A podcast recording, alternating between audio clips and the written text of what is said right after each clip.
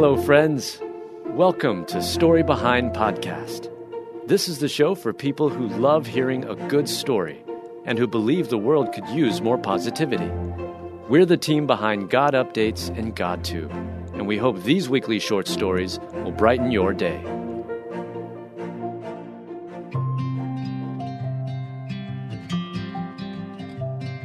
Doctor's Hilarious Prescription for a Man in Need of Marriage Advice. Written by Mel Johnson, read by Stacy Marshall. Doctors are usually pretty smart people. They can figure out how to treat all kinds of problems. But when a man asked his doctor for a way to cure his wife's temper, the doctor gave him hilarious prescription his patient wasn't expecting. Remember when you were a kid and every fairy tale marriage ended with, and they lived happily ever after? Well, I think we all realize that particular ending glosses over a few things. There's actually a lot of work that goes into happy marriages, which is what makes the following fictional story so funny. And while this anecdote might have been written from the perspective of the husband, as a woman, I can tell you there are plenty of times I'm sure that I could put the doctor's advice to use on myself. A man goes to the doctor, worried about his wife's temper. The doctor asks, What's the problem? The man says, Doctor, I don't know what to do. Every day, my wife seems to lose her temper for no reason. It scares me. The doctor says, I have a cure for that. When it seems that your wife is getting angry, just take a glass of water and start swishing it in your mouth. Just swish and swish, but don't swallow it until she either leaves the room or calms down. Two weeks later, the man comes back to the doctor looking fresh and reborn. The man says, Doctor, that was a brilliant idea. Every time my wife started losing it, I swished with water. I swished and swished, and she calmed right down. How does a glass of water do that? The doctor says, The water itself does nothing. It's keeping your mouth shut that does the trick. I hope reading this brought you a smile. It couldn't help but make me think of following from Proverbs 21:23. Whoever keeps his mouth and his tongue keeps himself out of trouble. Sound advice, not just for marriage, but for all relationships. Hey, listeners, I want to ask you a question.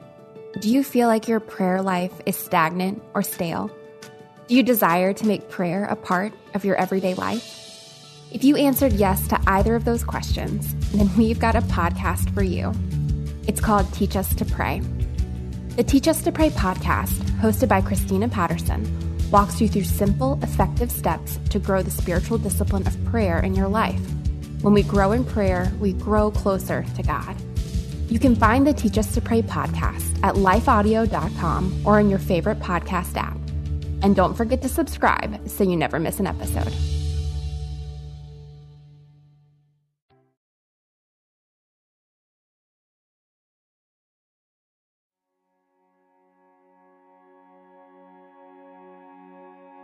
Father hugs son as cable car plummets toward the ground, and it's why the five year old is still alive. Written by Mel Johnson, read by Stacy Marshall father hugs his son for the last time during a cable car tragedy in the Alps, and the final embrace is how the five year old Eitan Biran survived. Tragedy can strike at any moment. Its timing is never welcome, and far too often it cuts through some of our best moments, stealing the joy felt only seconds before. This was the case for the family of Eitan Biran. Eitan, along with his parents, two year old brother, and maternal great grandparents were enjoying a family outing in Italy. But tragedy stalked them up that mountainside in the Western Alps, and when it struck, a father hugs his son during the fateful plummet that would forever change everything that five year old boy. The family is originally from Israel, but now they live in northern Italy, where Eitan's father, Amit Biran, worked at a clinic with great grandparents visiting, the family ventured out on a Sunday to visit a scenic location in the Alps. Sadly, though, they never made it to their destination. The travel to the location included riding up the mountain in a cable car. But at some point during the journey, a cable snapped, sending the cable car plummeting to the ground below. Eitan's father hugs his son during the 65 foot plunge, the only form of protection he could offer his child. But because of this act of love, Eitan Biran emerged as the lone survivor of the crash.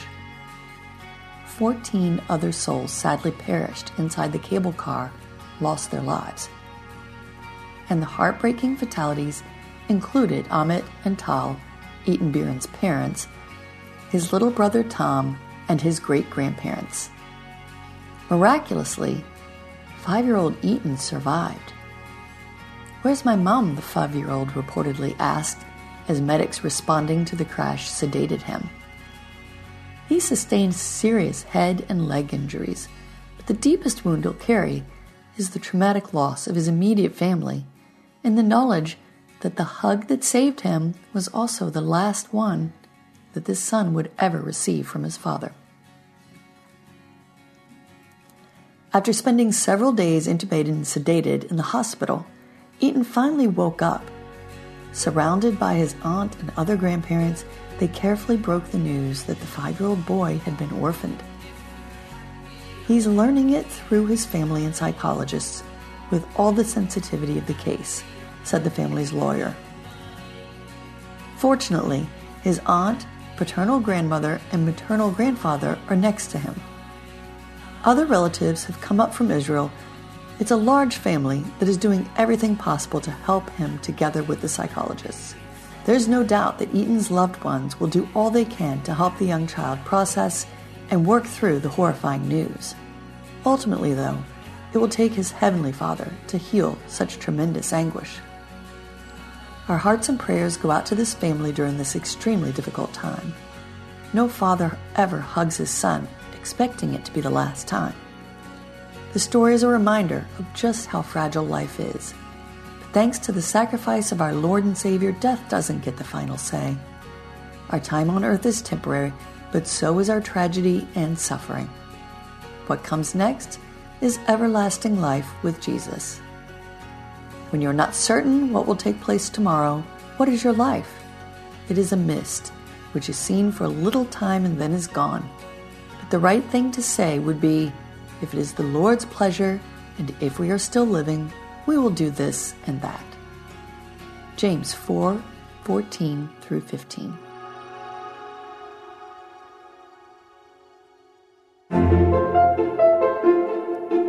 Thank you so much for listening to Story Behind Podcast. We're really glad you joined us for this week's story. To see photos and videos that may have been referenced in this episode, check out the links in the show notes. And if you enjoyed what you heard today, subscribe to our podcast and please tell a friend about us. We'd also love it if you'd rate us and leave us a review. It really does help more people find us. Story Behind is a Salem Web Network production.